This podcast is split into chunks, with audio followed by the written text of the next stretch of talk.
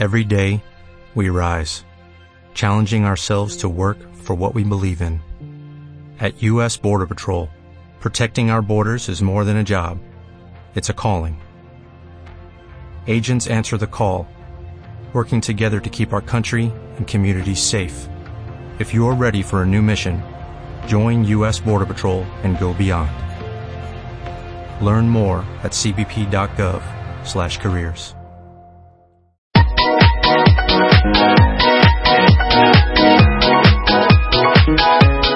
mandos. Porque todo buen gamer ha roto alguno.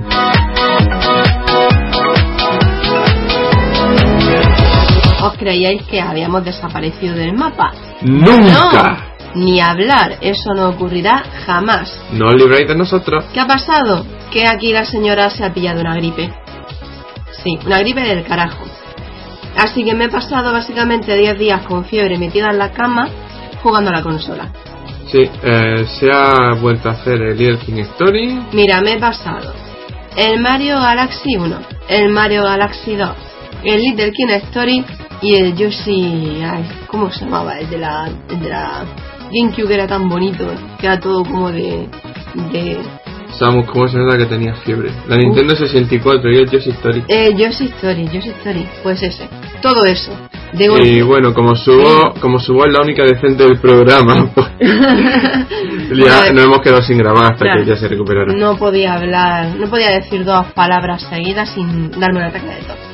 Así que aquí estamos, hemos vuelto y además tenemos novedades. ¿Qué novedades? Pues Nin- Nintendo, iba a decir, Nintendo se fusiona, cágate. Uy, Rompemando se fusiona, el podcast no. Es decir, Rompemando en sí, lo que es la línea editorial, ni que fuéramos este mundo y el otro. somos No. este mundo y el otro. No, lo que es la... la ¿Sabes que es Argentina de B, no? Lo sé. ¿Y? Pues para allá. Eh, a ver, mm, nos fusionamos. Sí. ¿Con quién? Con Zona Pixel. Ujú, sí. Desde, de hecho, desde ya eh, podéis escuchar nuestro podcast desde la propia web de Zona Pixel Ujú, y nosotros pasamos a formar parte del elenco de redactores de Zona Pixel. sí. De hecho, a partir de ahora vuelven los análisis de Osaka y lo harán desde allí. Yo no sé aún qué publicaré. A ver qué me dejas lo picado. A ver, a ver. Lo mismo me dice, no, tú, mira. bueno, pues dicho esto, vamos a dar paso al sumario del programa que es el siguiente. Noticias, Novedades, análisis de Devil May Cry, análisis de The Cave, Creepypasta, Animal Crossing y, anime Azumanga Daioh. bueno, y y leyenda de Japón, Que nos falte. que seguiré con los yokai. Esto que lo sepáis, ¿eh? que no pienso parar. Bien, pues dicho esto, comienza el programa número cuál? ya estoy viendo la cuenta. Programa número 11 de la tercera temporada de Rompebandos. Esperamos que os guste. Arranca Rompebandos. Vaya niño. Ay, ¿te acuerdas? La primera temporada. Arranca, Rompe bandos. rompe Cállate, Hala.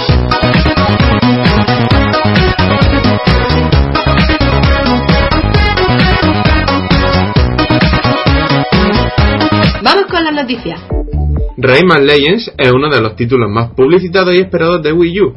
No han sido pocas las personas que se han hecho con la consola por este juego y ha sido el juego más mostrado en consolas de demostración, festival y parafernalia variada. Es, además, el juego que va a salvar a Wii U de una sequía total y absoluta de lanzamientos este mes. O mejor dicho, era. A apenas tres semanas de la llegada del juego a las tiendas, Ubisoft ha lanzado una bomba que ha sentado mal a muchos frentes. Rayman Legends será multiplataforma, pero el problema no es ese, sino que además se ha visto retrasado la friolera de 7 meses. Sí, hasta septiembre. Qué bien. La noticia ha sido recibida con rasgadas de vestidura, estupor y motines. Los foros están que arden, las comunidades de Ubisoft en Miiverse son un hervidero e incluso los propios desarrolladores del juego han demostrado su descontento. De hecho, las quejas de los propios desarrolladores han llegado hasta tal punto de denunciar que prácticamente no han podido salir del estudio para terminar el juego a tiempo y que, a- y que se han enterado del retraso por la noticia. Ah, qué bien, eso es muy bonito. ¿Mm?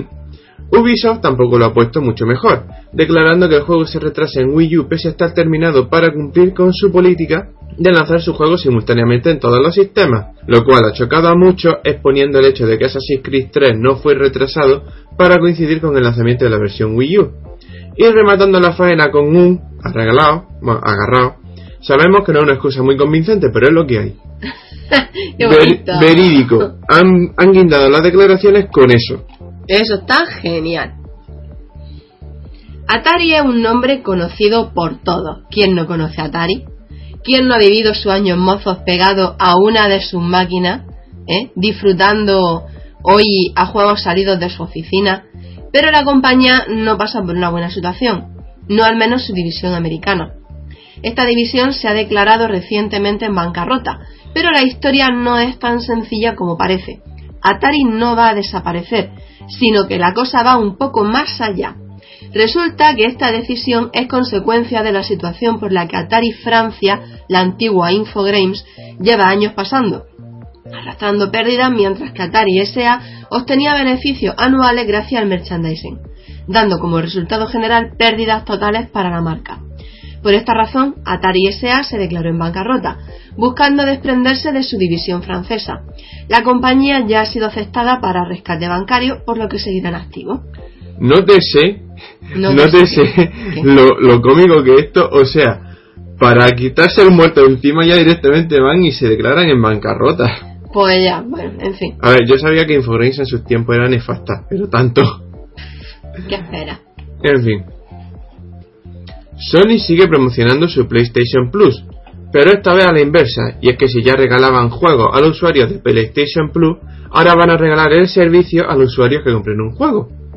Parece mm, parece sacar un chiste. Sí, eso te Pero bueno, no, eso son cosas de mi propia redacción. En fin.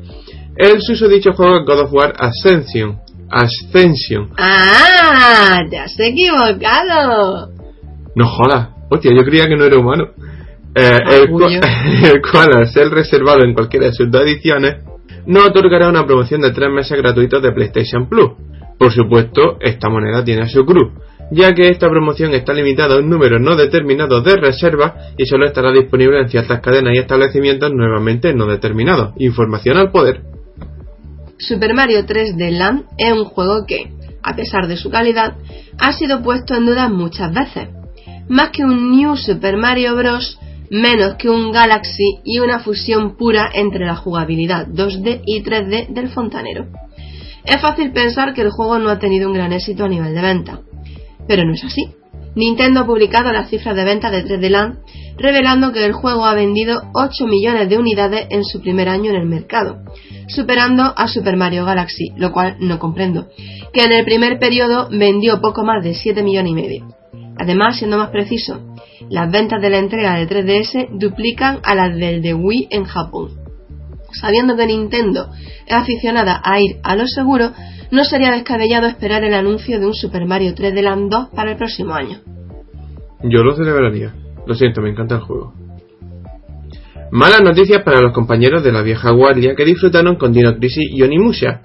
En una entrevista a videogamer.com, Masachika Kawata, el productor de Resident Evil Revelation, antaño miembro del staff que trabajó en ambas sagas, declaró que ve difícil que ninguno de estos clásicos tenga una nueva entrega o una reedición HD tanto ahora como en el futuro, ya que, según Kawata, la prioridad de Capcom actualmente es crear nuevas sagas. Tampoco es la primera vez que la compañía dice algo así. En el 2010 dieron una respuesta similar a una pregunta sobre ambas y han negado una y otra vez los rumores sobre reediciones HD.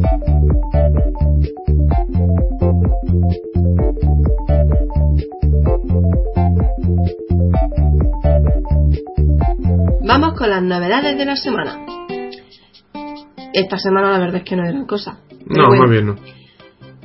Aliens Colonial Marines para Play 3, 360 y PC el 12 de febrero. A la versión de Wii U le quedan un par de meses. Y Air Conflicts Pacific Carrier para Play 3, 360 y PC el 15 de febrero. Estamos casicos. ¿Qué vamos a regalar a nuestras parejas por San Valentín? Estamos muy escasos. Esto no se hace, hombre.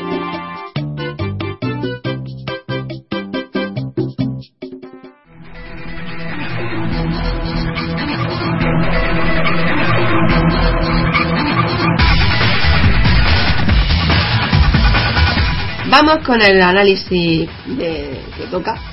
Sí. Eh, qué chungo me ha quedado eso. ha quedado muy feo. Pues sí, vamos con el análisis que toca. eh, una- un videojuego que ha dado muchísimo que hablar. Eh, yo empecé a jugarlo y como se empieza a soltar pestes por la boca, lo cogió Osaka. sí. Primero porque Devil May Cry no me ha gustado en mi puta vida y segundo porque este Devil May Cry tampoco me gusta. Lo siento, es así. No es por nada, no tengo nada en contra del juego. Eh, bueno, yo que sé, es que no me llama la atención. ¿Qué queréis que os diga? Pues ya está. Hay juegos que dices tú, qué guay, y hay juegos que no. Pues Pues ya que está. no, o sea, no, nunca, en mi vida, nunca, jamás. Y aún así lo cogiste. Aún así lo cogí ahí con un par de huevos, yo creo que por eso me puse mala con la gripe, cabrón. Pero mm, nada, o sea, es que no, no, no pude. Así que nada, vamos a dar paso a Osaka, que va a hablarnos de ese estupendástico juego, que ha dado tanto que hablar. ¿Por Sí. qué? Pues ha dado que hablar básicamente porque es que, bueno, mm, la historia la conoce todo Cristo, pero para el Cristo que no la conozca, básicamente digamos que Capcom fue muy lista. Mm, anunciaron un reboot de la saga y sacaron la, la primera imagen del protagonista, que era básicamente un chaval medio, medio anorésico, apaleado, con cara de drogata y con una ropa desarrapada que, bueno, levantó ira. Luego resultaba también que el juego no lo hacía la propia Capcom, sino Ninja Theory y despertó más ira. Y ya le faltaba el hecho, bueno, ya faltaba que dijeran que rebajaron la rebajaron la, la, tecnicidad y la dificultad y que el juego estaba hecho en el Unreal Engine 3 y ya, bueno, lo que faltaba. Vamos, que volaron cabeza, ¿no? Básicamente, más que en el propio juego. Total, que el juego ha tenido un avance tortuoso. Los representantes de prensa, de, perdón, los representantes de marketing de Capcom tampoco es que hayan estado muy finos, que digamos. Eso parece que es un mal endémico en estos últimos días, no sé qué coño pasa. Ya. Eh, y luego ya para rematar faltaban determinados medios de prensa que se están dedicando a tacharle gilipollas a los fans a los que no les gusta este juego. O sea, ha sido como toda una pedazo burbuja de haterismo que ha hecho ¡pua! y ha salpicado a todos. en fin. Pues yo la verdad es que no entiendo. Bueno, sí puedo entender que se ponga la gente así. Sinceramente. Es verdad, porque no sé, tú te esperas otra cosa. No, bueno, a ver, te cambian tu saga de toda la vida y naturalmente. Mm, pues, te toca pues, los huevos. Pero es que se. O sea, no te, ya no te digo yo que me. A ver, si quieren envejecer un poquito el personaje o cambiar algún rasgo, algo- así. Pero no me cambia el personaje por completo. Ya te digo, a mí es un juego que siempre, toda la vida me ha dado pereza. Es verdad, esto que dice, oh, qué pereza ponerme ahora con esto. ¿No? No ya porque no tuviera que. Es que no me. Pero ya lo último, cuando yo vi que había cambiado totalmente, dije, mira, esto ya es mierda. No puedo. Hay gente, sin embargo, a la que le ha molado mucho.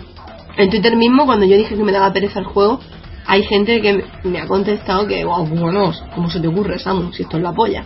Pero claro, gustos para colores como tetas para sujetadores. Ah, ahí está, sigue siendo el lema del podcast. Vamos, Samu ha pillado la gripe, pero no se ha vuelto tonta, así que. O sea, esto es así. mm, Gustos para colores, así de sencillo. Mm, El otro día, por ejemplo, en plena gripe, eh, cogí la consola, que yo no puedo estarme quieta con la gripe, una otra gripe que cogí, me puse a hacer bizcochos, ¿te acuerdas? sí. A la vez malísima.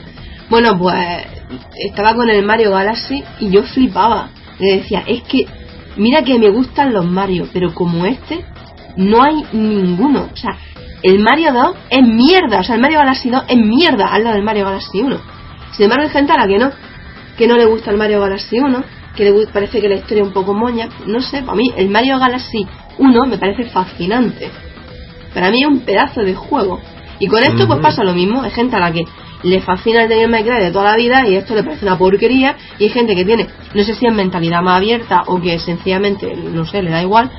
Que pues bueno, o que, que este también le ha gustado. Totalmente respetable ambas opciones. Pero bueno, pues en fin, cuéntame la historia del juego. Bueno, parto diciendo que yo soy uno de esos de mentalidad abierta que tú has mencionado. Ujú. Y bien sabes tú que de hecho mi primer juego de Play 2 fue el primer Devil May Cry, Ujú. el cual lo jugué a saco. Sí, lo sé.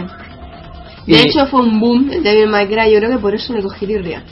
Porque para colmo, mi mejor amiga, que era gran fan de Devil May Cry, era machaconeo. Era Dante, Dante para acá, Dante para allá. Osaka se ríe porque sabe de lo que estoy hablando. no sé perfectamente. Y aquello fue horroroso. O sea, es que quedar con ella era, era agonía pura. Porque no se podía. Uy, Dante, uy, uy, Dante, Dante, uy, uy. Hombre, déjame ya en paz, tía. Que no quiero. Que no, no lo voy a jugar porque te dé la gana. Que no. Ay, y le bueno. cogí tirria al juego, tío. Pues la cuestión es que eso, para mí Devil May Cry en su día supuso varias cosas para empezar porque era como el, el, el primer Castlevania de aquella generación en 3D. Mm, ese estaba muy chulo, ¿ves? Y ese también levantó un polla.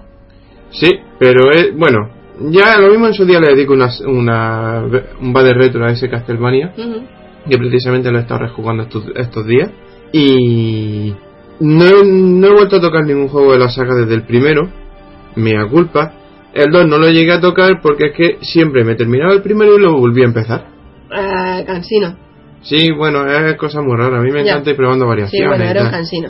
Y el 3 lo tengo en PC, pero como los de Ubisoft la cagaron con el port, eh, imbéciles. Hostia. No, no, a ver, eh, eh, como, Ya estamos, lanzando mierda. Ya ha puesto saca el ventilador. como, Cubríos que salpica.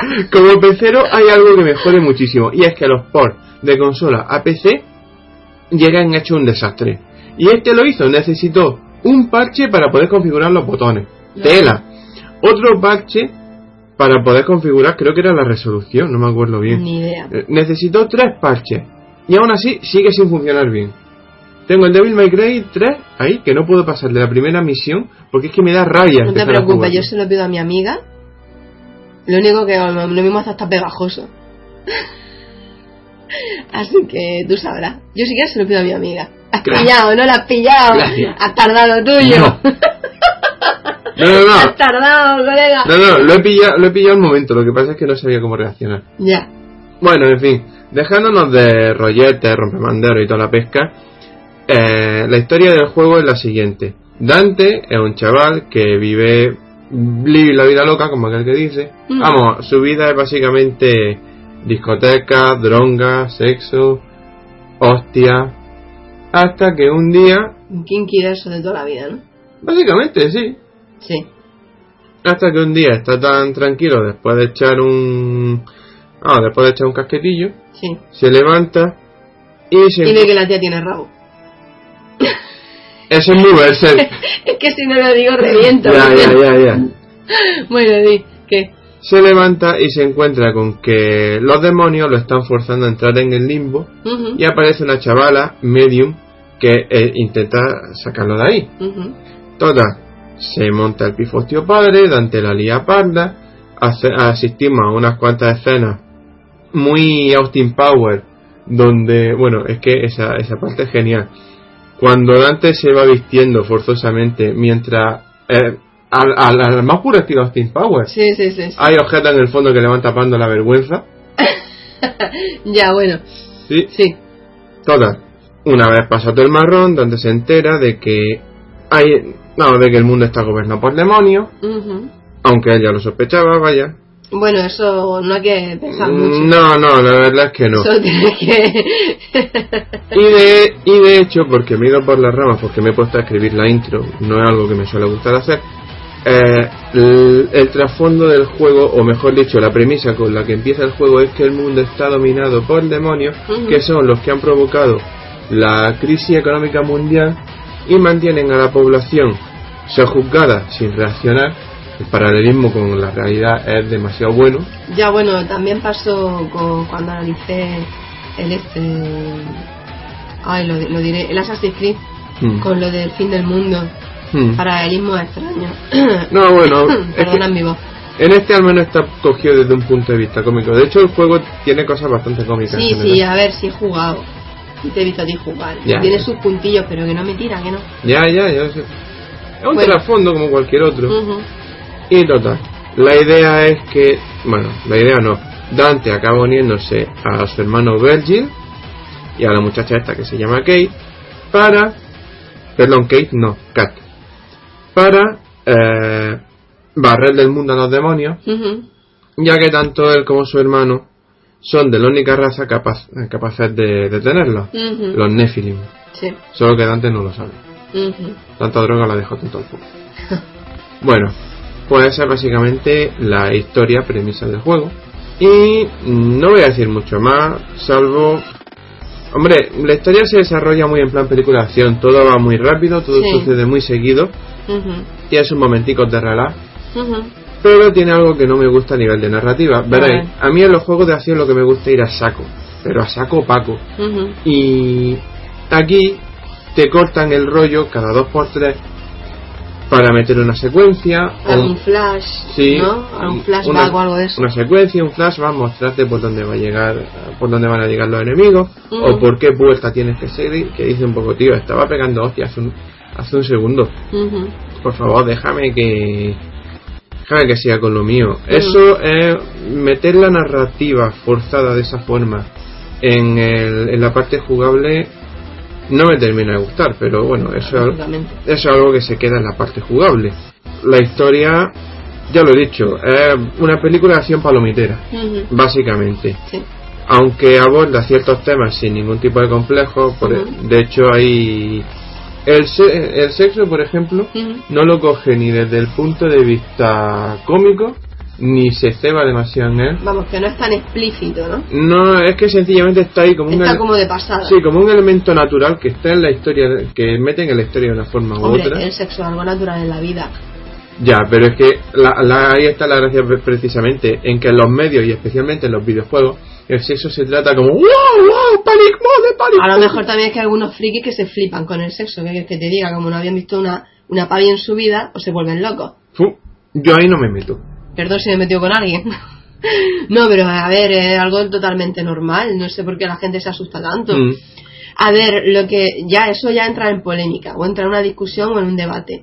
Pero si ciertos, si algunos padres o, o, o lo que sea, no lo sé, porque como yo en eso nunca he tenido censura, controlaran lo que va para menores o no creyeran que todo lo que es videojuego es para un niño chico, pues yo creo que muchos problemas se solucionarían con eso, con ese tipo de Nosotros, nunca hemos tenido ese problema. Nosotros afortunadamente pues ese problema no lo hemos tenido en la vida. Yo no he tenido nunca censura Mm. en ningún aspecto. Así que por eso pues lo veo tan normal. También es cierto que por ejemplo hay juegos que no le pondría pues, a un niño de 8 años. Eso es así. Pero bueno, Hombre, evidentemente este juego no se lo pondría a un niño de 8 años. Si quieres violencia, ponte a matar champiñones. Toma el Mario. Ya está. Bueno, continúa. Bueno, pues la cuestión es esa. El juego mm, básicamente lo aborda todo como si fuera una película. De hecho, mm, yo lo, yo lo califico casi como una película. Pero película palomitera con todo lo que ello significa. Es decir, eh, la historia es palomitera. Todas las situaciones son en plan película acción. No necesita más en realidad. Ya, ya. Esto- eh, lo he dicho mil veces en el podcast. Es un juego de tollina, no necesita Bueno. historia. Pues déjate ya de historia, hablando de, que ya mm, lo has dicho bastante. Qué chiste más malo. Eh, sí, y pasa a la jugabilidad o lo gráfilo, gráfilo, No. o lo gráfico o lo que te dé la gana. Gráfilo, buena. Gráfilo. Sí. ¿Qué, se- qué serán los gráfilos en un juego? Ni puta idea, de momento un error mío. Continúa, please. Eh, bueno, a nivel gráfico, como ya he dicho antes, el juego se maneja con el Unreal Engine 3, Ujú. lo cual ya da a entender que el juego puede tener algunos errores que tiene. Lo siento, pero es que voy a empezar por ahí, porque lo estoy jugando en PC y este tipo de cosas son las que uno le saltan al ojo en plan ¡pah! puñalada. Eh, veréis, un error típico del Unreal Engine 3, para quienes no lo conozcan, es que carga las texturas de forma lenta. Y en algunos casos puede tirarse ahí fácilmente 30 segundos.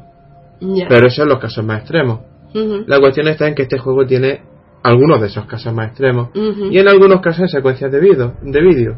Perdón. Eh, con lo cual hay veces que te estás viendo una secuencia de vídeo y te está pegando puñetazos en los ojos constantemente. y de repente cuando está a punto de terminar la secuencia hace la textura en alta calidad. ¡Plop! ¡Hola! Y tú, ¡No, japota, aparece ahora! Ya ha pasado todo. Ay. Aparte de eso, que de hecho ese es básicamente el único punto malo a nivel gráfico para mí. Bueno, Mm. también alguna que otra animación chunguerilla, pero... Bueno, pero eso es normal. Mm, eh. No sé, tampoco vaya a pegarle a... En un juego centrado en las animaciones de las tollinas, no le pidas calidad al resto. Ya, no le pidas tres al gato. No Exactamente. le busques tres al gato, perdón. Exactamente. Así que eso podría decirse que son los únicos defectos a nivel gráfico que tiene el juego. ¿En qué se resume esto? Pues en que a nivel gráfico, y lo estoy jugando en PC, por cierto. Ah, no, espera, ya lo he dicho. Sí. ¿Y en qué se resume esto? Pues en que el nivel gráfico en general es muy alto.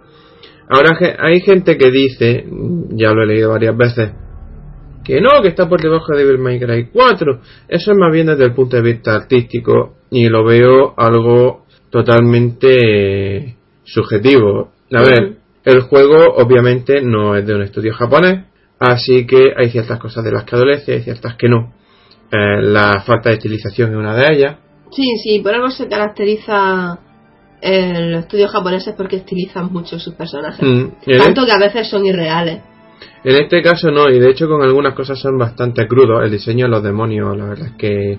El diseño humano de los demonios, la verdad es que a mí por lo menos me gusta bastante. Por ejemplo, Lilith, eh, la, la fulana de Mundo, por decirlo de alguna manera. Bueno, por decirlo de alguna manera no. Tiene el aspecto de una vieja cuarentona, pero además, ¿cómo decirlo? Demoníaco. A ver, a nivel de diseño el juego es bueno.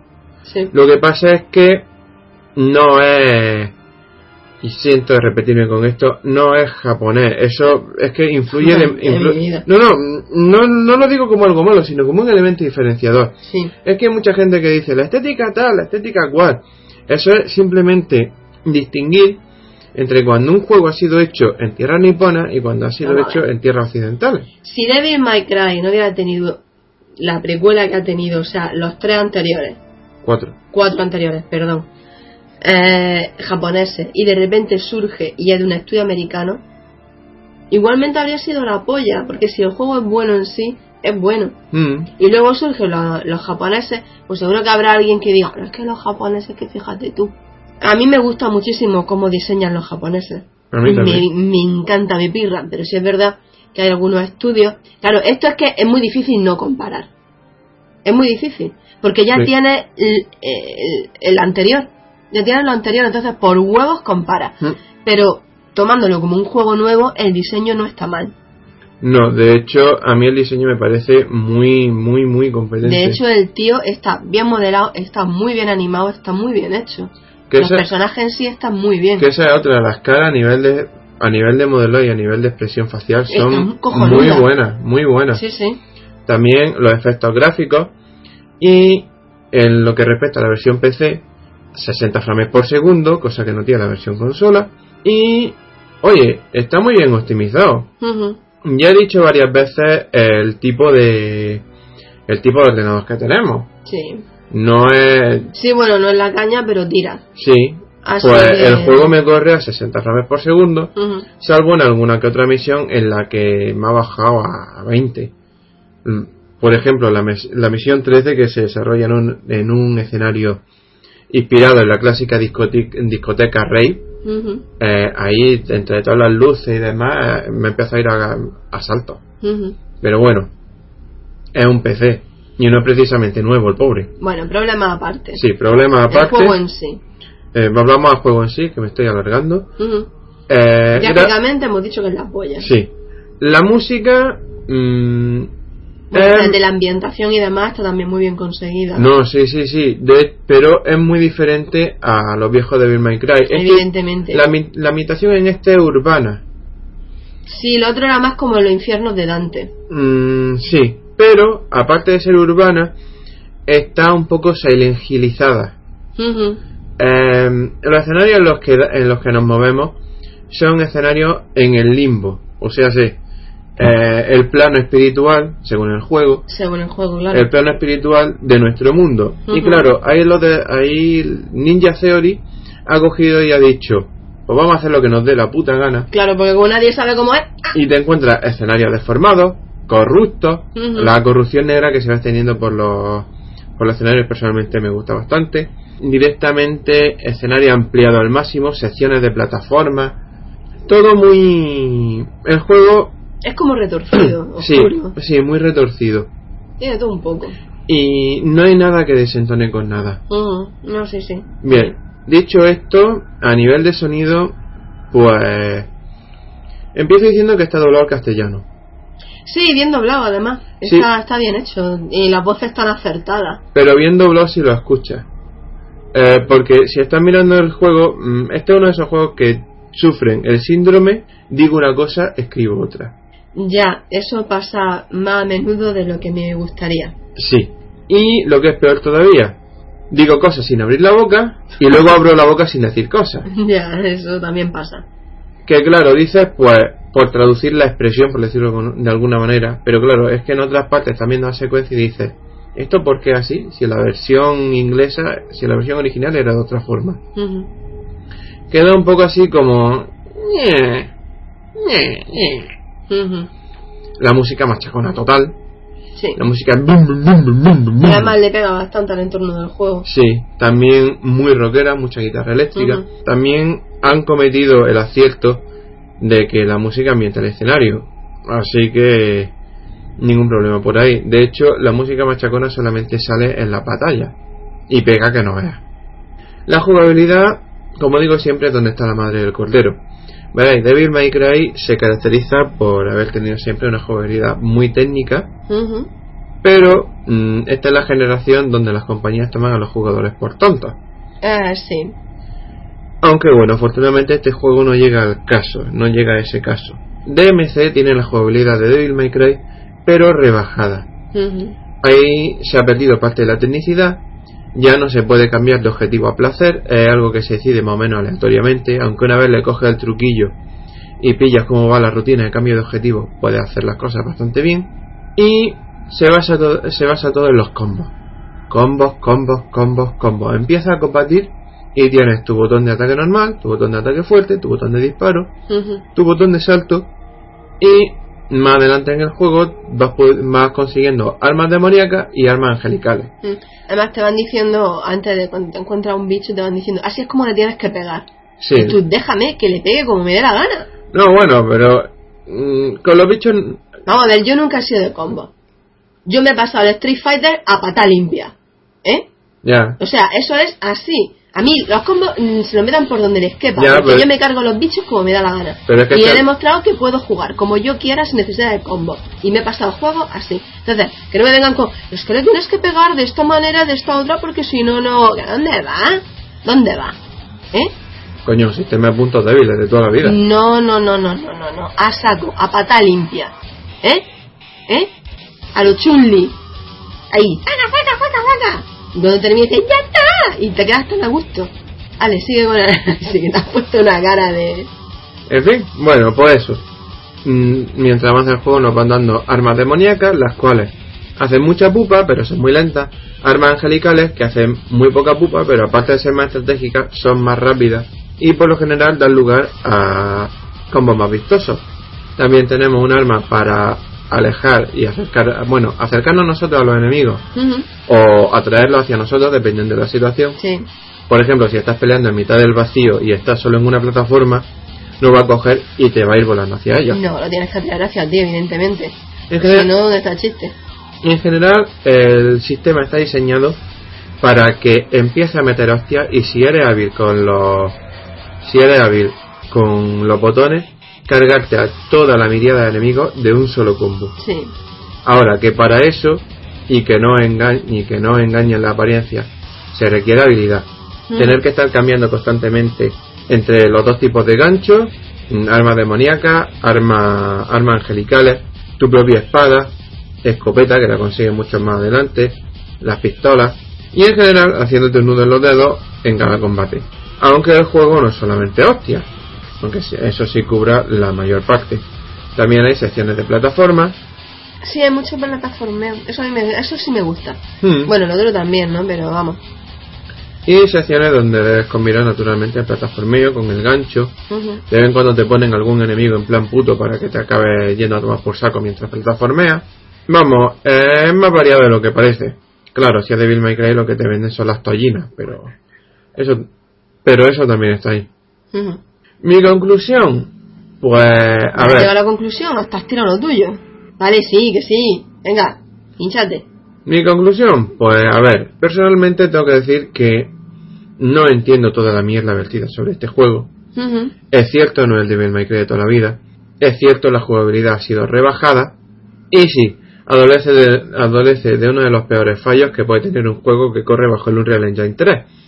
Pero al mismo tiempo es un juego divertidísimo, es un juego sin que no te ofrece reflexiones ultra ultra trascendentales. Sí, nada metafísico. Ni- de, sí, sí, nada, es un juego que es lo que es. O sea, tú vas a ir a repartir hostia, tienes un prota simpático además.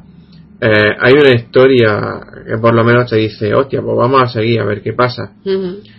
Y en general está muy bien hilvanado, gráficamente bueno, sonoramente bueno. El equipo de doblaje dan ganas de darle un poco de hostias, pero eso da igual. Y es que en realidad es muy bueno, al menos a mí, a mí me parece muy bueno. Para mí es un juego muy recomendable. Bueno, digamos que es un modo diferente de ver Devil May Cry. Sí, Vamos, que si no lo has jugado en tu vida, seguramente coja este y te guste. sí. Incluso podríamos decir que una introducción a los Devil May Cry clásicos. Hay al principio un guiño al Devil May Cry clásico, ¿verdad? Sí, sí, de hecho según va avanzando en el juego, hay más guiños y uno de ellos un cambio progresivo de Dante, ya veréis cuál es. En fin, que por mi parte le doy un muy recomendable y nada, que le doy una oportunidad a ver, que en Steam, se- en Steam salió hace poco a 20 euros, creo recordar. Ah, está bien de precio. Sí, y tampoco habrán tardado mucho en rebajar el juego en PC con las de hostias que le están dando, Pues sí. que merece la pena, que vayáis a ello. Muchas gracias, Osaka. Yay.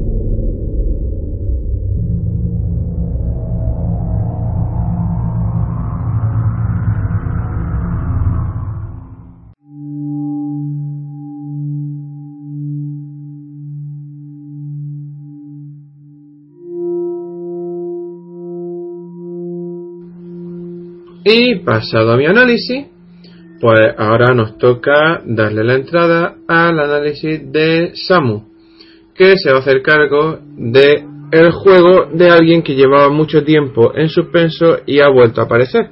Así como que no quería la cosa. Pues sí, el juego es The Cave. La cueva. Sí, de Ron Gilbert, ¿Quién es Ron Gilbert? el de Monkey Island. Ajá. Ajá, O sea, los juegos de LucasArts de toda la vida. Uno de los mejores, el Monkey Island. sí. El Día del Tentáculo también es muy bueno. Pero bueno, eh, eso también tiene mucho que ver con que gran parte de la gente de LucasArts ahora trabaja eh, con la desarrolladora de este juego que es Double Fine. Y la verdad es que mm, nada más encenderlo tiene ese tufillo humorístico y artístico que caracterizaba a esos juegos Sí, de los años 80 y 90 sí de re- LucasArts. retrotrae, retrotrae mucho esa época. Totalmente. Bueno, pues os cuento, yo hacía mucho tiempo que no jugaba una aventura gráfica de este estilo, la verdad es que ya lo echaba mucho de menos. Y, en fin, como me había...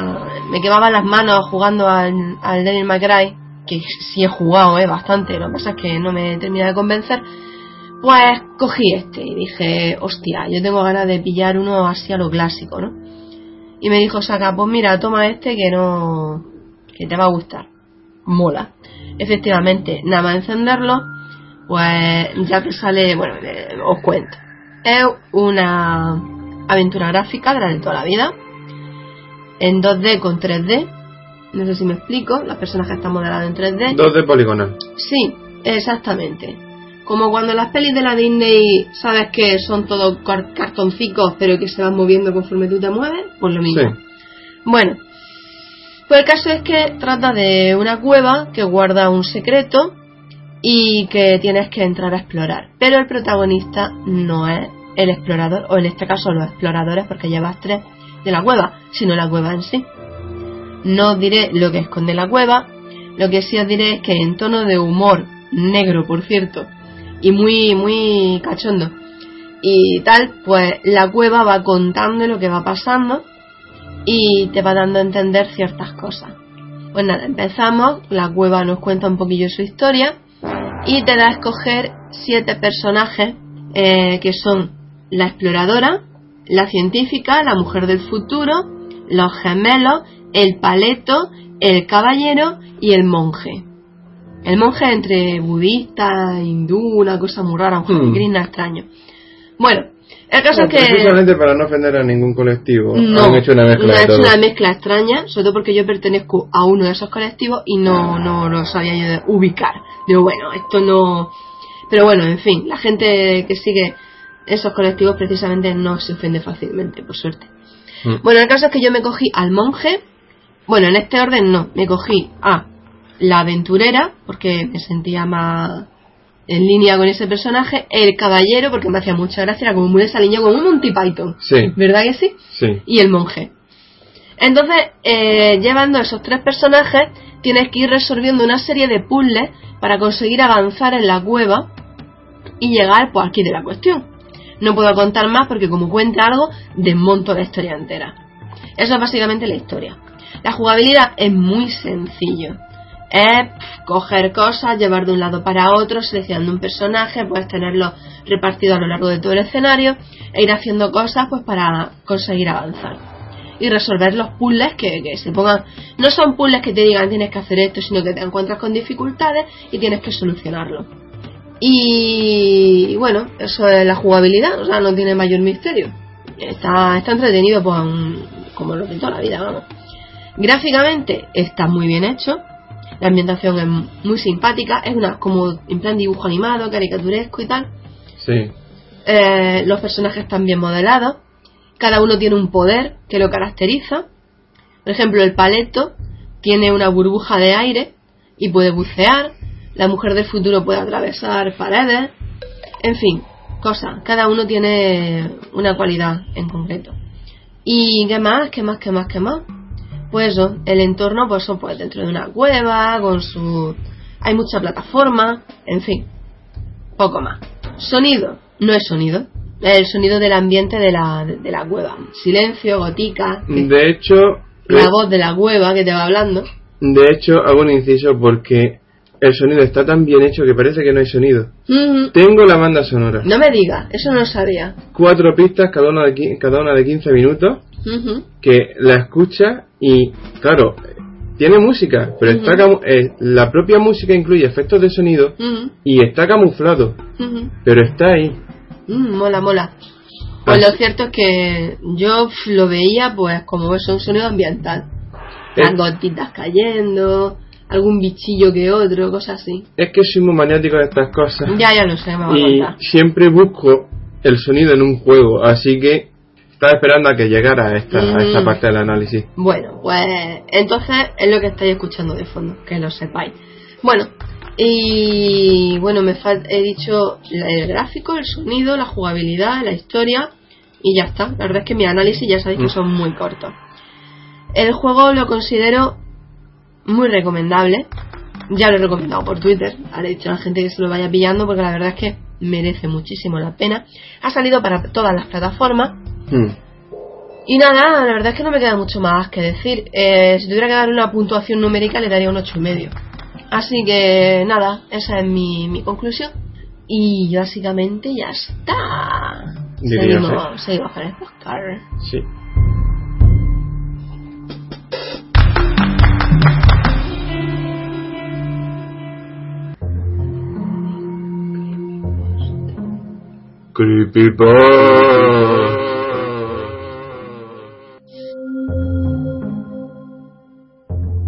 El creepypasta de esta semana va sobre Animal Crossing.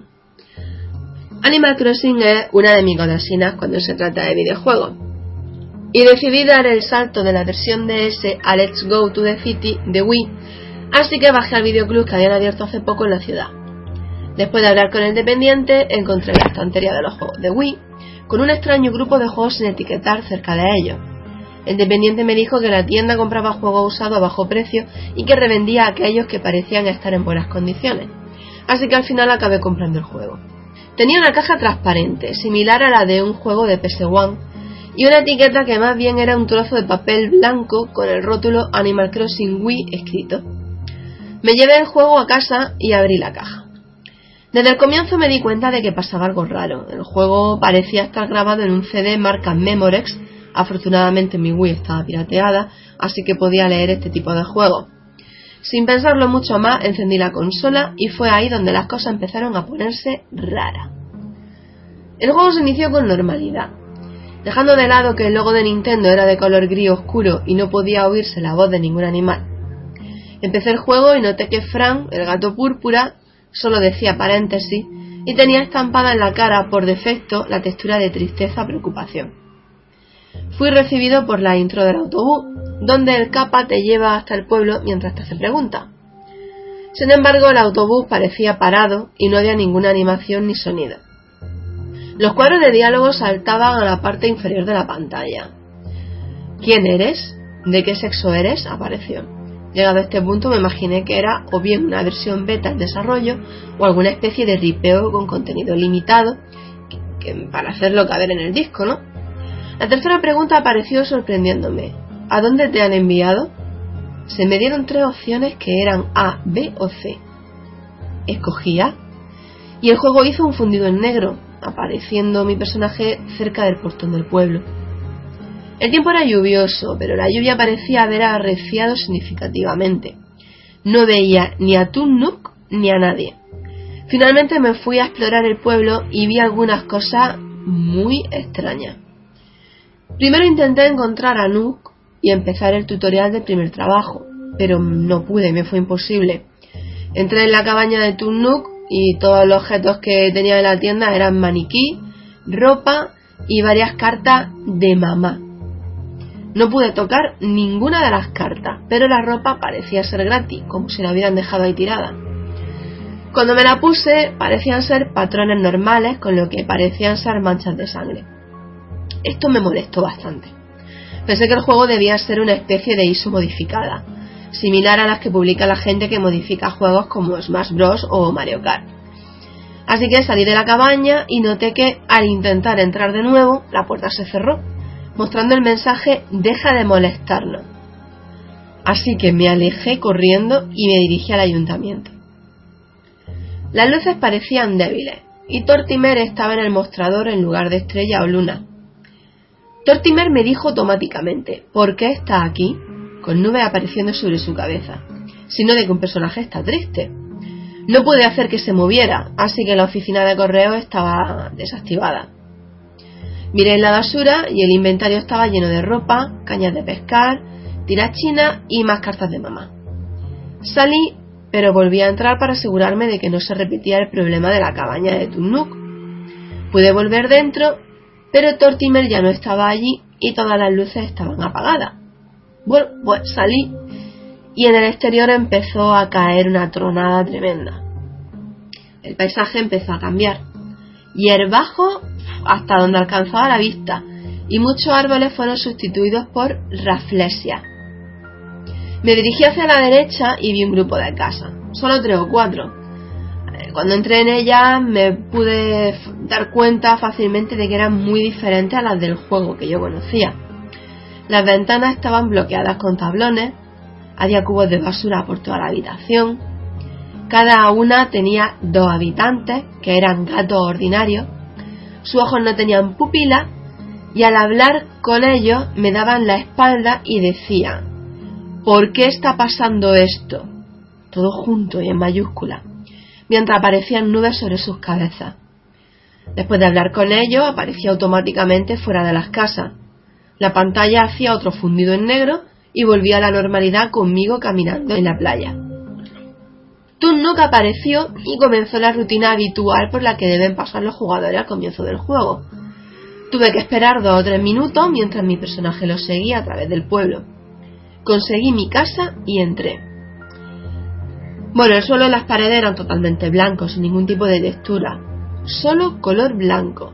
No podía subir la escalera ya que el mensaje no por favor aparecía a cada intento. Así que salía de la casa y Nook estaba ahí dándome un mensaje consistente solo de paréntesis. El juego hizo un fundido en blanco y escuché la palabra Nintendo. Estaba cabreado llegado a este punto, muy molesto, pero no puedo decir que estuviera asustado, sencillamente porque había asumido que no era más que una extraña modificación del juego hecha por quien quiera que lo hubiera tenido antes. El juego empezó exactamente del mismo modo. Mi partida había desaparecido Tuve que pasar por la misma rutina otra vez. Explorando el pueblo me di cuenta de que las casas habían desaparecido. Pude entrar en la cabaña de Nook, pero noté algo raro. El traje de uno de los maniquí era el que yo había llevado antes y tenía una carta al lado.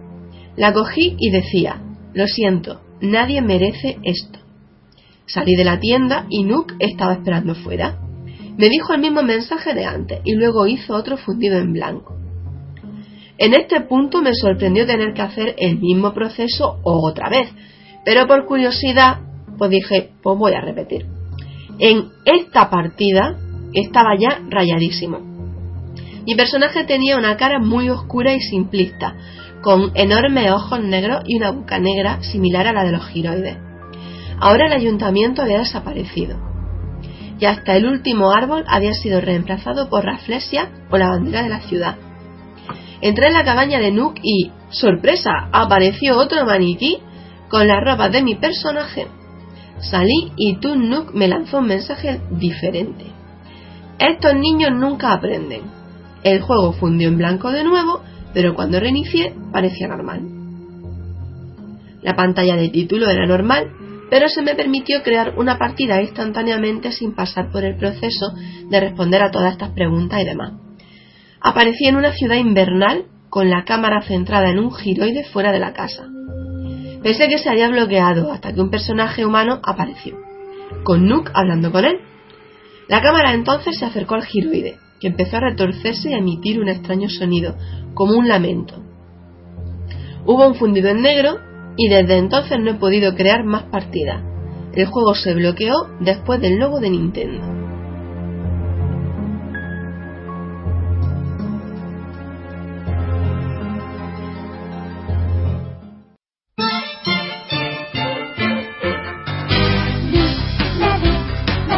Comienza por fin, después de mucho tiempo, la sección de manga y anime.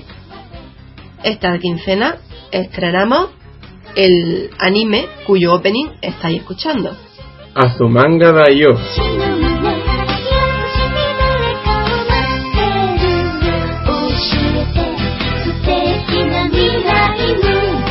Pues Azumanga Daioh es un anime que también es un manga que tiene ya cierto tiempo. Eh, no esperéis que hablemos de manga y animes totalmente actuales, puesto que es casi imposible. No, no, no, ni de coña. Esta es No, la no, sección no. sobre nuestro friquismo. Es nuestro friquismo, no el Sí. friquismo actual, no, no, es el nuestro. ya veremos a ver de qué hablamos dentro de 15 días. Que a mí se me ocurre uno y luego te lo comentaré y seguro que te gusta. ¿Y si se nos va la pieza y hablamos de Saint Seiya? Eh, no, porque entonces podríamos hacer un podcast íntegro de Saint Seiya. Podría durar horas. Anda que no. Bueno, el- eh, vamos a empezar hablando de que, para empezar, el título del, del manga, del- porque empezó sin- siendo un manga. Hmm. Ahí Un tenemos los cuatro tomos editados por Norma Sí, Editorial. Exactamente, aquí se fue editado por Norma Editorial, fueron cuatro tomos y básicamente son tiras cómicas Sí, de chicas de instituto. sí. ¿Es así o no? Así es, el autor es Kiyohiko Azuma y el nombre del, del manga viene precisamente de él.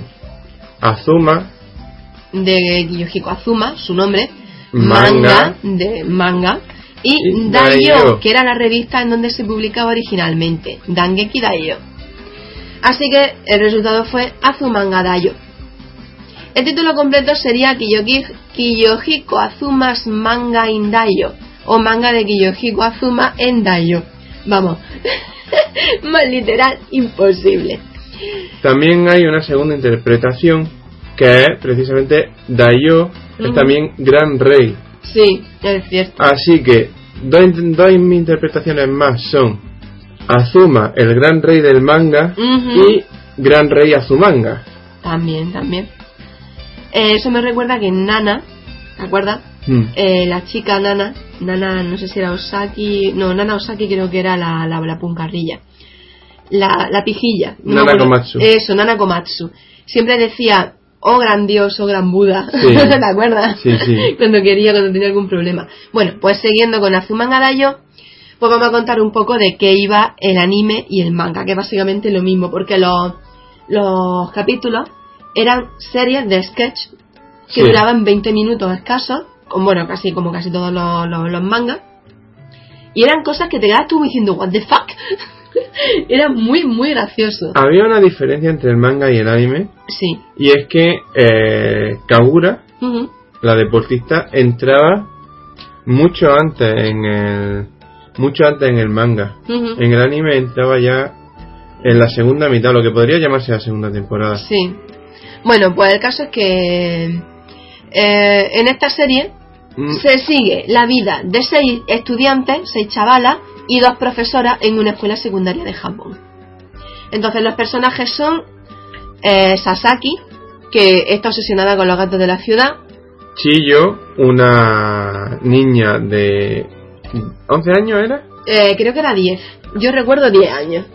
una niña de 10 años, sub- sí, 10 años, 10 años, perdón, una niña superdotada de 10 años que ha saltado curso y ha pasado directamente a- al instituto. Yomi, eh, que era, en fin, tenía, era la chica con más paciencia de todo el grupo. Mm, También su- la, la más inteligente Sí, y, muy, muy, muy, lista. y con complejo de, de, de gorla. Sí, y tenía una mejor amiga bastante más tonta que se llamaba Tomo, Sí. que, en fin, era muy... Eh, Tomo era Tomo. Mm. Luego hay un personaje que yo llamo Estrella y que es de donde Osaka saca su La estre- nombre, que es precisamente Osaka. Kasuga Yumu. Que como era de Osaka en la serie, pues la gente Sí, le, le- le pone puso- el, el mote Le de... pusieron ese nombre. El mote se lo puso Tomo en Sí. plan idiota y luego al final Acabó mundo siendo Osaka. adaptó a... Sí, y la chava la verdad que estaba siempre como apoyarda. Sí. Hay un episodio que... ¿Dónde se iban? ¿A qué isla se iban? Mm, hostia, no me acuerdo. Eh, ¿Idiomote? No, no. ¿Hokkaido? Sí, Hokkaido. Se- que se ponen... ¿Cómo era? Era, era hostia, es que era buenísimo. Okinawa, Okinawa, Okinawa, es verdad. Ah, Okinawa. Entonces te- eh, aprendían el dialecto de Okinawa Sí. y se ponían, bueno, a Osaka le da el punto y se pone a decir palabras de Okinawa en plan. "Ah, ah", y dices tú, cállate ya niña. Sata Andagi. Eso. Era el nombre de un pollo que acaban de comprar. Sí, y se pasa así horas enteras. Sata Todo el puto episodio. y tú, niña, cállate. en fin, bueno. Pues el caso es que luego está la. Las dos La maestras, Yukari, la la profesora. profesora, que es competitiva a más no poder. Y. ¿Quién más? Niamo.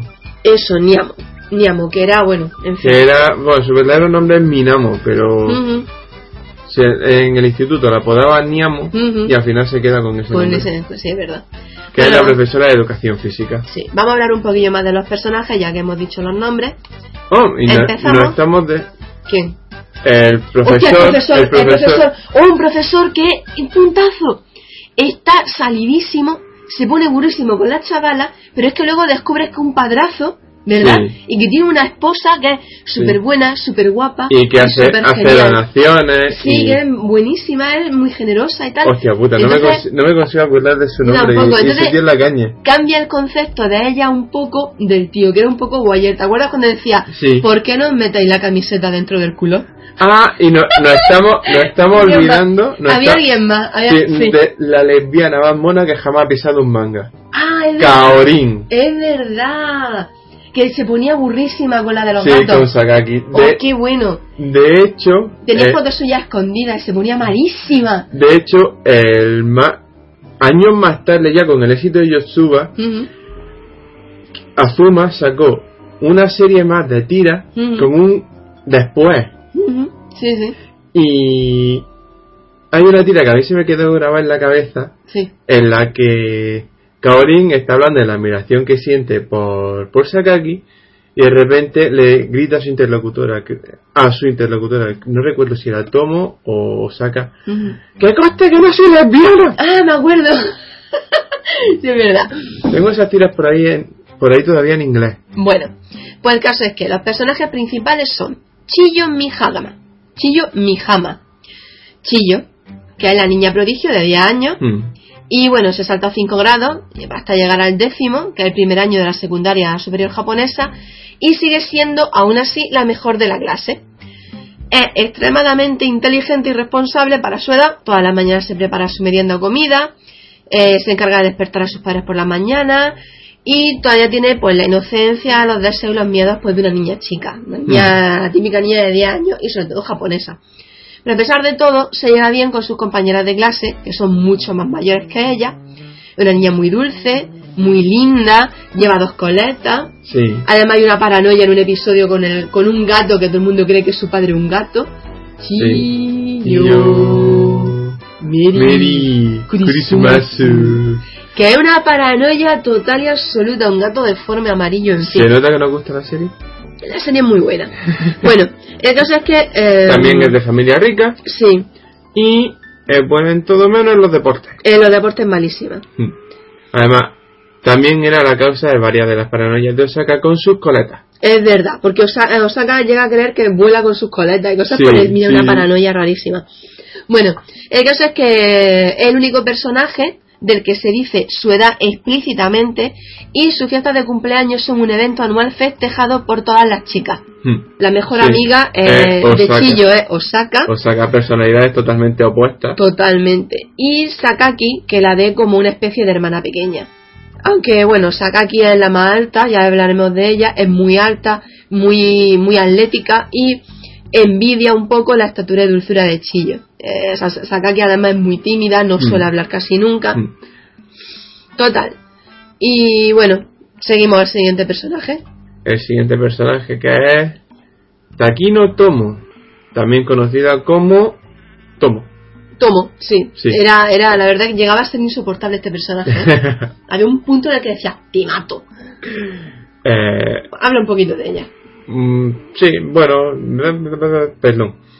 Tomo, como ha dicho, como ha dicho Samu, es un personaje bastante competitivo, bastante enérgico, eh, perezosa, irritante, eh, mezquina, Hace bromas pesadas, mucho, y la más tonta del grupo.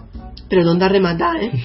De hecho, llegan a llega a crear un grupo con las otras dos tontas, con Osaka y con Kagura, llamada los Bonklers. Es verdad, no me acordaba de eso. Que Sí, sí. tienen una, tienen una escena muy buena en la que entre las tres sacan más calificación en un examen que Sí. Chillo. Ah, sí. Hemos sacado más calificación que tú, entre las tres somos más listas. Y la peor, lo peor es que Chillo se pilla un trauma.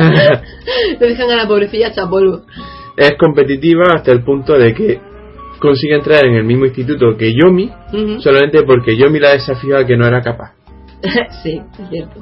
es traviesa, irresponsable, se burla constantemente de las demás, la tiene tomada con chillo en ese sentido, aunque también es cierto que a través de esas burlas, como ella expresa su afecto por las demás, tiende a desafiar a las demás, es que eh, todos destacan en algo, ella destaca en ser competitiva, tiende a desafiar en las demás, a las demás, a las demás en aquello en lo que son buenas.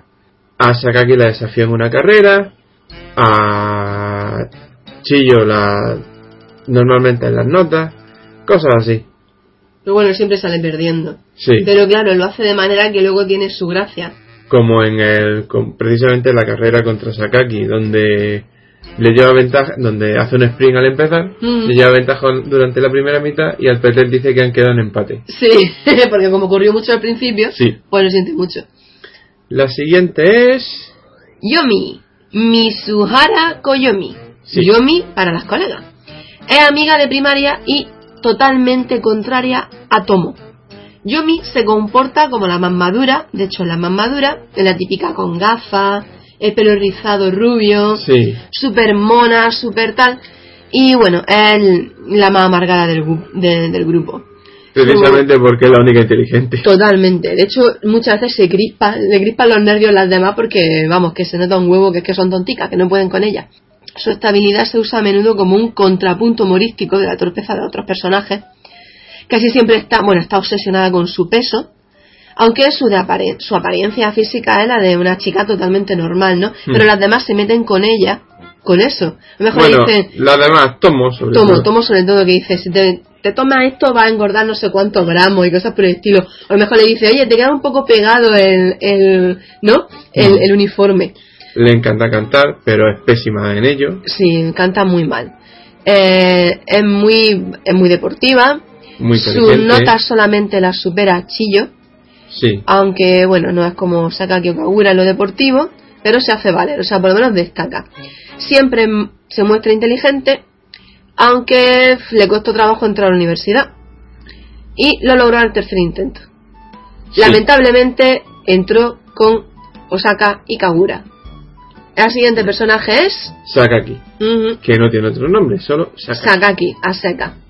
Mm, Sakaki es la clásica chica que Es alta, En es Japón seria, está... es tímida. Sí, eso, ¿sabes qué me recuerda? Mm. A cuando en mi vida un dorama hablé de... de mm, ¿Quieres ser mi mascota? Que la protagonista Sí. era precisamente muy alta, muy atlética y muy inteligente y estaba marginada por, la, por, su, propia, por su propio entorno social Mm. por ser precisamente así. Porque la mujer japonesa tiende a ser menudita Sí. y muy delgadita, ¿no? Muy menudita ella y claro, no lo era. Aparte de que esta mujer era guapísima. Pues a mí Sakaki me recuerda al personaje este. Mm. Y de hecho, Sakaki tiene complejo, está complejada por no por no ser más pequeñita, por no ser más mona y, y no se no se considera no se considera bonita, vaya. Ujú. Sí, se ve que algo normal en Japón, Sí. se ve que tiene que ser. Aparentemente. Dicho complejo le lleva a buscar eso en otras cosas, como por ejemplo su gran obsesión, los gatos. Eh, sí, en eso se parece a mí. Como ya hemos dicho, es tímida y al, al andar siempre seria, se cree que la, la gente cree que puede ser peligrosa o misteriosa.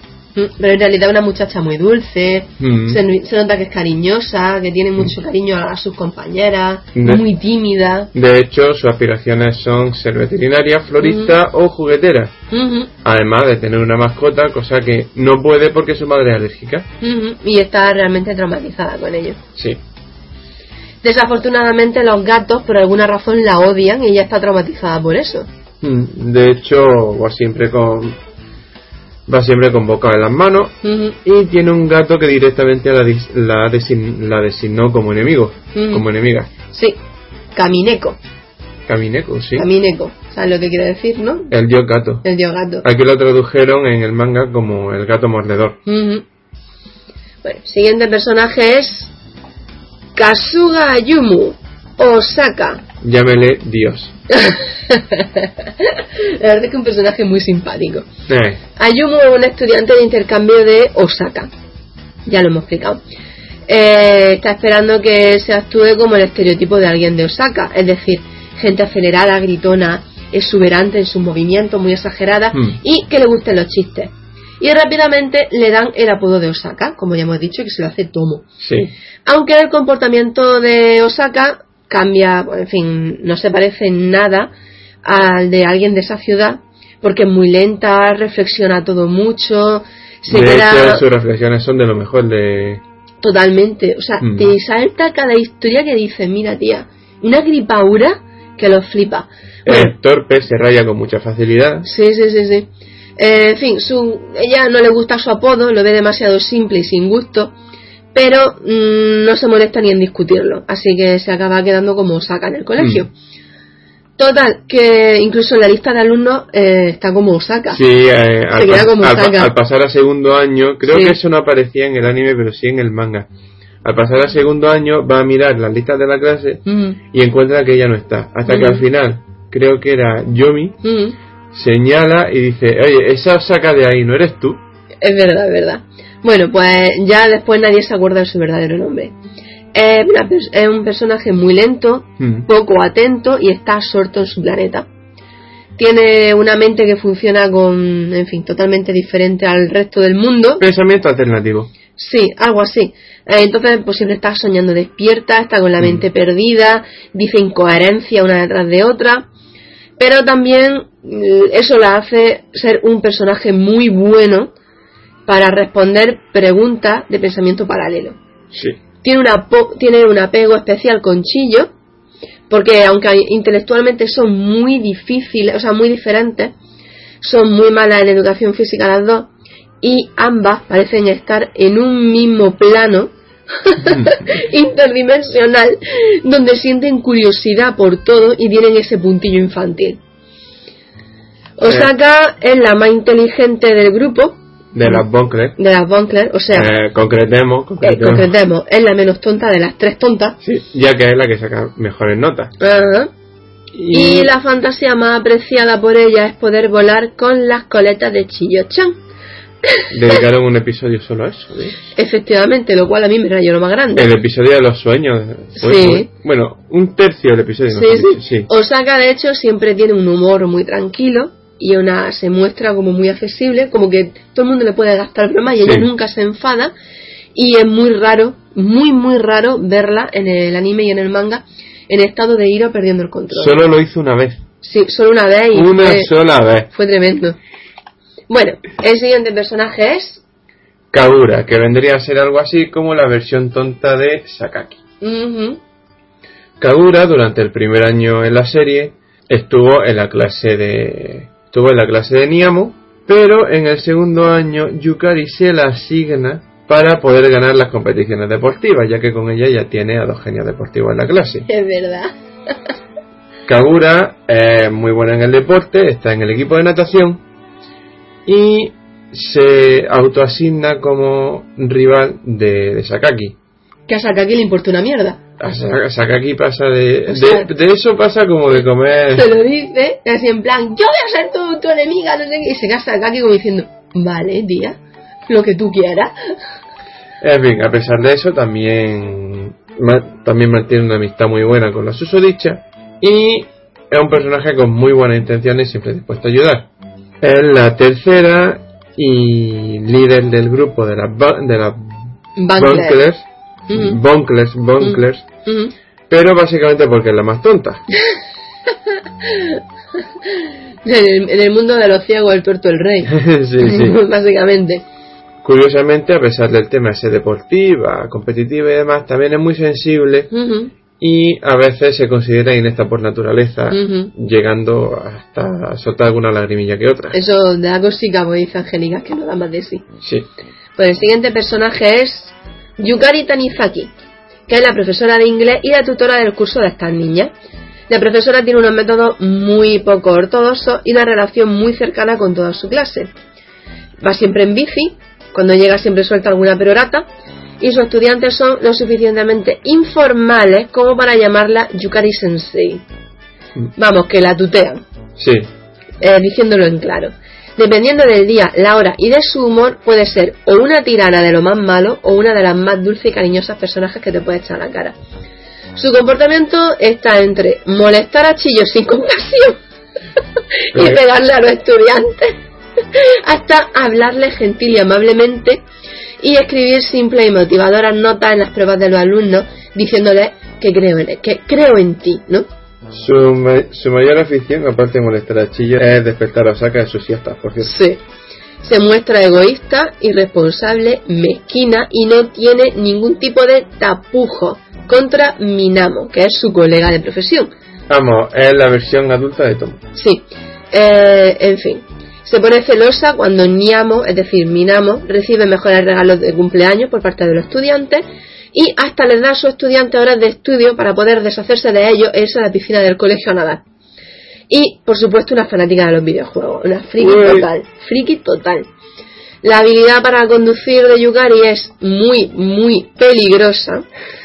Es muy peligrosa. Hay un episodio, ¿verdad? En el, que, en el que Osaka y Chillo se ponen malísimas porque creen que van a morir y se bajan del coche blanca como el pastel. Y ahí Chillo pilla, pilla, pilla el trauma. Es buenísimo. ¿Cómo era? ¿Cómo era? Profesora, no, es anciana. La bicicleta. No, ese golpe. He oído llanto. En so- fin. curiosidad sobre su nombre es que viene de la palabra Ukari, que Mm. significa Sin cuidado. sí. Bueno, el siguiente personaje es. Minamo Kurosawa Niamo. Ujú, Niamo, que es la profesora de gimnasia y digamos que durante la primera durante el primer tercio de la serie no tiene mucho protagonismo. Es más bien secundaria hasta que ya se une al grupo un poco más adelante. Es la tutora de la clase 2, Ujú. la clase rival, entre comillas, de Yukari. Y también es una vieja amiga y compañera de, de clase de Yukari. Su amistad con ella es juvenil, un pelín rara. Ujú. De esto de, por ejemplo, estar tan tranquila en su casa y que aparezca, Yu- y acá- y que aparezca Yukari a dormir allí. Sí, eso es muy. Además, se mete en su cama sin ningún tapujo. Y dice, Sí. ¿pero dónde va esta tía?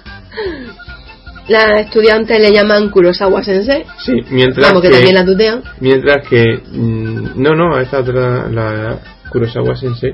Mm, Mientras que Yukari y Tomo la llaman Ujú. Es muy popular con sus estudiantes, es más bonita, mucho menos molesta le da menos por culo. tiene más autocontrol que Yukari. Ha tenido un pasado romántico del que a Yukari le encanta burlarse Sí.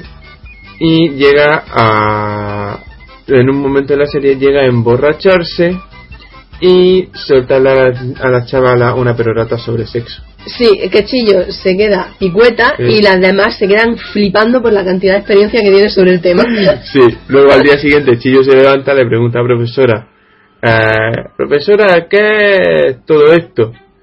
La otra se queda al cuadro, ¿de dónde coño voca- ese vocabulario? De ti. Sí, de la borrachera que vi yo. Y el último personaje es Kimura Sensei, que también está, es conocido como el señor Kimura, el único personaje masculino, bueno, normal en la serie, ni de coña, no es nada normal, es un tipo bastante extraño. Y bueno, Kimura admite abiertamente que se convirtió en maestro para estar cerca de las estudiantes de secundaria. De hecho, es su primera aparición en, en la serie. Sí, sí, sí, es con- constantemente lascivo y siempre busca excusas para observar, entre comillas, a las niñas, pero ya sea en el parque, en la clase de natación, en, el, en, el, en, el, en los vestuarios alguna que otra vez también apareció por ahí. Sí, bueno, no, el- no fue en, el, fue en el vestuario, fue después de una... Después de un... De una competición o algo así. Yo ya de un este médico, de un... Eso, de una revisión médica. Mm. Eh, le gusta muchísimo Kaori, eh, muy a pesar de Kaori. Se dirige Kaorin. a ella, eh, sí, se dirige a ella por su apodo Kaorin, que es bastante inapropiado una relación estudiante-profesor. El caso es que el tío va, en fin, Llega al punto de decirle que si le, si le molesta que la llame Kaorin, ella puede llamarlo a él Kimurin. Sí, eso ya es el colmo. Bueno, siempre está con la boca abierta, los ojos no se pueden ver detrás de las gafas. En la primera aparición en el manga, Kimura parece un hombre normal, pero se nota, o sea, se, es- Vuelve a su expresión habitual cuando le preguntan por qué escogió ser ser, profesor. Ujú. La mayoría de gente lo odia a todo el mundo, pero muchos, pro- muchos alumnos varones admiran su sinceridad, incluso son fans suyos. Bueno, el caso es que a pesar de ser tan lascivo y tan asquerosillo, el caso es que fuera de la escuela, Kimura, eh, la gente lo conoce como una persona responsable y de buen corazón, que recicla lata, va recogiendo la porquería de los parques y la va limpiando, Sí. dona, Ofrece- dona frecuentemente a organizaciones benéficas, Ofrece grandes cantidades de dinero al rezar en, esa- en los santuarios. pide por la, por la paz mundial, tiene una mujer guapísima y una hija que lo adoran a pesar de que conocen su obsesión, Mm. y su, su esposa incluso afirma que lo encontró muy guapo y piensa que es genial.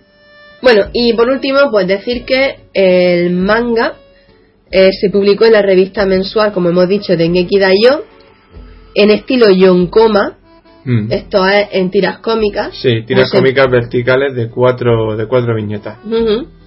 Eh, se empezó en abril del 2000 Sí. y se terminó en el año 2002. en el 2002. Y todo eso pues se reunió en unos tomos, que son los tomos de manga, son cuatro tomos y eso es lo que se puede encontrar en normal. No Tam- sé si cuesta alrededor de 12 euros el tomo.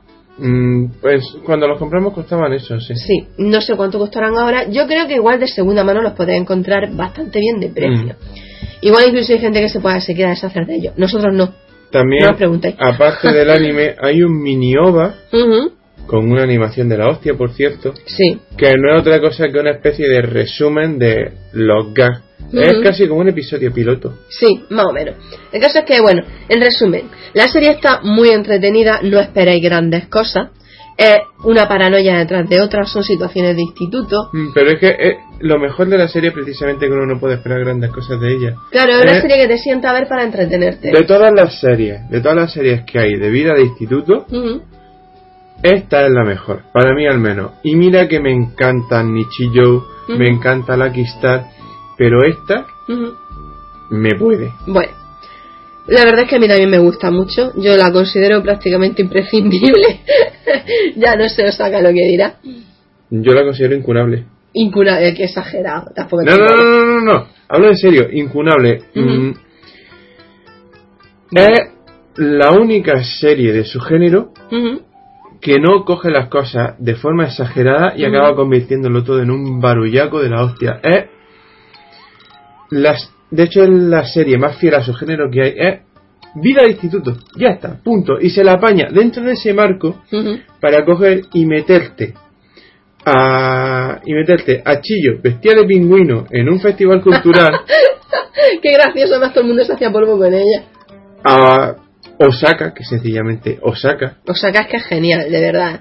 Hay gente que igual la odia, pero bueno, hay una curiosidad respecto al personaje de Osaka. Y es que su dobladora murió poco después de doblar la serie de cáncer. Era muy joven, muy, muy Pobrecita. joven. Y no sé, tenía 30 años o por ahí. No sabía yo eso. Era, Eso era explica, jovencísima. eso explica por qué los juegos de Azumanga que salieron después, ninguno salió de Japón, eh, o utilizan cortes antiguos de voz o no utilizan la propia voz de Osaka. Pues ya lo sabes. Eso lo- no lo sabía. Y ya está, pocas, pocas curiosidades podemos contar más de, de esta serie. Merchandising, pues seguramente sí podáis encontrar merchandising. Sí, porque al haberse publicado el manga aquí, bueno, hay mangas que aquí no se han publicado y tenemos merchandising, Mm. o sea que No, yo pero- creo que no tendréis mucho problema en conseguirlo. Mm, bueno, no sé cómo estarán ahora las cosas, pero en- hasta el 2010 o así, que fue la última vez que me preocupé, encontrar merchandising aquí era so- jodidamente difícil. Sí, muy, muy complicado. Igual que de Lucky Star. De Lucky Star fue hace dos o Mm. tres años.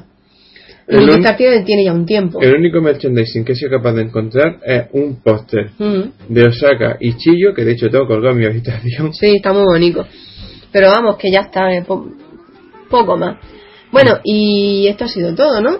Sí, diría ser que sí. Yo creo que ya hemos... Se ya hemos hablado bastante del anime. Mm. Ahora vamos a mitos y leyendas de Japón.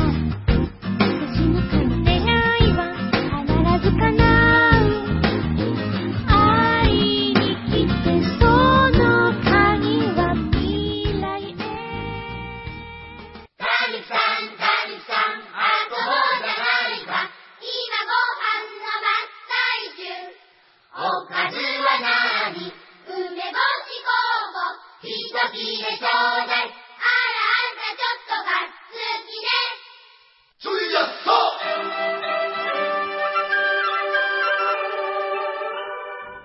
Esta semana en Mitos y Leyendas de Japón voy a continuar con los yokai. Ya sabéis, esos duendes o espíritus que viven en un plano interdimensional paralelo al nuestro y que muy pocas veces o muy raras veces se dejan ver. Esto me recuerda a una anécdota de cuando estuve precisamente con la gripe, veréis. Yo soy lo más miedoso que existe en este puñetero planeta, ¿vale? Y uno de estos días que estaba con la gripe, entre la fiebre, las paranoias, me quedé sola en casa y los ruidos de la casa, pues veréis, era ya de noche y bueno, no había nadie. Y mi habitación, yo tengo mi propio baño y empecé a escuchar ruido en el baño. Eso, hasta- no sé si tú recuerdas que yo te lo conté, Osaka. Mm, De hecho, cuando llegué... Estaba acojonadita, metida en la cama, con la puerta cerrada, Con todas la las puerta luces cerrada. encendidas, toda la luz encendida, porque le dije a mi hermano, creo que tengo un chupamugre en mi cuarto de baño. Y mi cara de what the fuck fue épica. Sí, porque además se escuchaban unos ruidos más raros. Ya sabéis, el akaname que hablé de, de, de ello en el último, en el último rompemando, que son los chupamures los que se ponen ahí a, lamer la porquería de los cuartos de baño cuando nosotros dormimos. Bueno, pues esta semana, ya anécdota estúpida aparte, voy a hablar del Azukia Irai. En español, lavahabas o el limpia judía. El lavaaba o Azukia Irai es un yokai invisible especializado en una actividad muy sencilla. Solo se dedica a producir el ruido de lavar haba roja, de ahí su nombre. Lavar es arau y haba roja azuki. En Japón es costumbre lavar la habichuela antes de cocinarla usando un escurridor de bambú y el remover de las habichuelas para lavarla el ruido que el azukiarai emite. Normalmente se puede escuchar en la orilla de los ríos, cosa extraña. No provoca ningún daño a las personas, más allá del susto que te pega, aunque si alguien se acerca al lugar de donde procede el ruido, puede, debido a su invisibilidad, chocar contra él y tener un pequeño accidente. El origen de este yokai es bastante incierto, pero si pensamos que durante la noche el crujir de las ramas de los árboles o el silbar del viento producen sonidos confusos que a veces pues nos cuesta identificar, imaginaros vivir en, el, en pleno campo, ¿no? Pues podemos suponer que el cuento de que esos ruidos los producía un fantasma invisible se propagó sin mayor problema. También existe una explicación para el porqué de la habichuela roja. Debido a su color, en la antigüedad las azuki solo se usaban para realizar ofrendas a los dioses.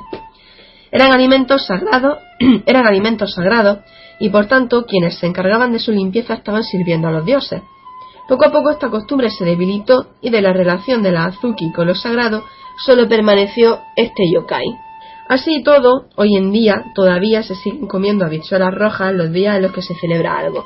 De hecho, los dulces, eh, dorayaki, algún tipo de mochi, cosas así, eh, que se comen en Japón, los que van rellenos con azuki son precisamente los que se comen en ciertas festividades. El azuki airai está presente en todo el archipiélago japonés, aunque dependiendo de la región posee características diferentes. En algunos lugares no lava habichuelas rojas sino arroz, y en otros se dice que su aspecto es el de un zorro, un tanuki o incluso una vieja bruja.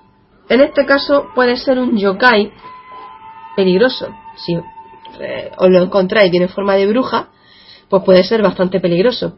Según una leyenda de Yamanashi, de una región del centro de Japón, la vieja vive en un gran almendro y llama a los transeúntes diciéndoles, las habichuelas rojas ya están listas. Si la persona se pone nerviosa al oír la voz, la vieja la caza con, una- con un gran escurridor y se la lleva con ella. Os cuento una leyenda. En una mansión de un samurái de Edo, el antiguo Tokio, se dice que habitaba un primo hermano del Lava que se llamaba el Cuenta Aba o Azuki Hakari. Una noche, un amigo de este samurái le pidió que lo invitase a dormir en casa, ya que quería ver el prodigio con sus propios ojos. Entrada ya la madrugada, el amigo seguía despierto, con el oído atento a cualquier ruido. Tras varias horas de espera, escuchó unos pasos en el techo. Qué miedo, tío. A continuación, el ruido creciente de varios kilos de habichuelas desparramándose por el suelo.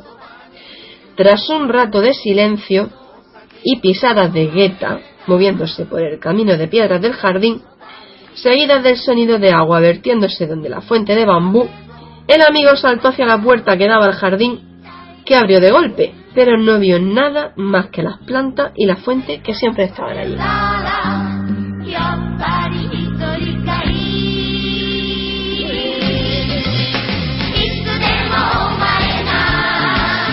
Y con esto, amigos, acaba el rompemandos de esta semana, bueno, de esta quincena. Esperamos que os haya gustado. Eh, os pedimos perdón una, vez- una vez más por haber tardado tanto, pero es que la gripe no me ha permitido hacer más. Eh, os hagan muchas gracias. No hay de qué. Samu, gracias. No hay de qué. Era que tú no lo dices, no decírmelo yo. Y. Pues dímelo. Muchas Bueno. gracias, Samu.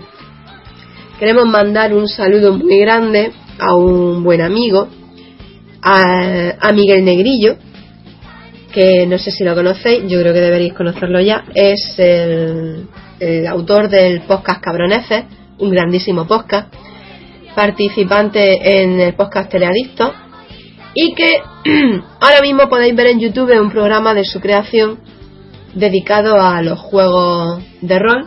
No, ¿Eh? no exactamente. Dedicado a los eSports, a los deportes electrónicos. Juegos tipo StarCraft, eh, etcétera.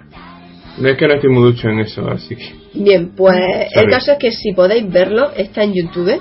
El programa se llama eSports Directo. Eh, de momento ya hay dos episodios y el canal es UNTTV Prods. La verdad es que está muy bien, está bastante interesante y es una idea diferente de todo lo que se ha hecho hasta ahora. Yo recomiendo que le echéis un vistazo. La verdad es que merece la pena, ¿eh? Es un buen programa.